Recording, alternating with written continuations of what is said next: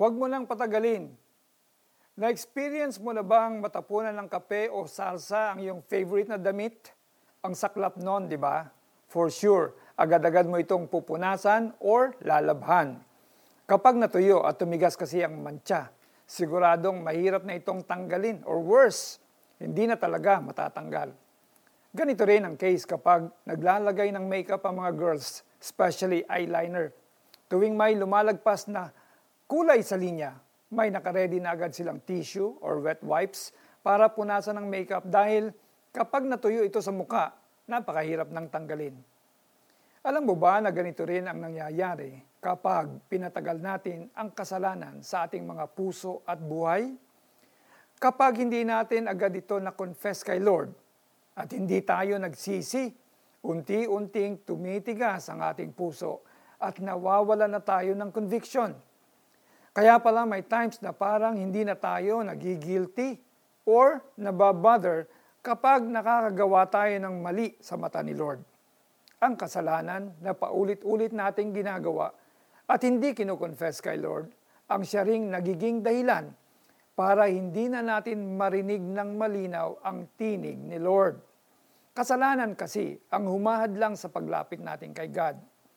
So, anong dapat nating gawin? Tulad ng kung paano natin agad-agad na tinatanggal ang mga mantsa sa ating mga damit, kailangan din nating agad-agad na tanggalin ang mga mantsa ng kasalanan sa ating mga puso sa pamamagitan ng araw-araw na pagpapalinis kay Lord. Paghingi ng tawad at pakikinig sa Kanya. Kapag nakaramdam tayo ng kabigatan sa ating puso o conviction sa isang kasalanang nagawa natin, Huwag na natin itong patagalin pa.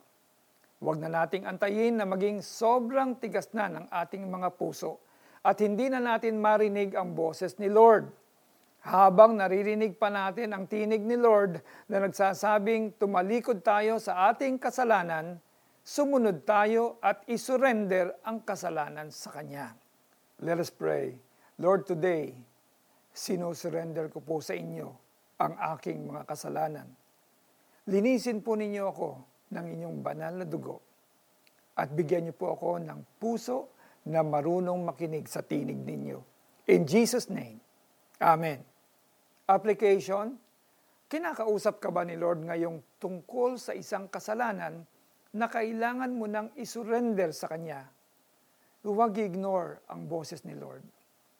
Kapag narinig ninyo ngayon ang tinig ng Diyos, iyang inyong puso'y huwag patigasin tulad noong kayo'y maghimagsik sa Diyos. Mga Hebreyo 3.15 Ako po si Pastor Alex Tinsay na nagsasabing, Our lives are in the hands of God. He will see you through and God bless you more.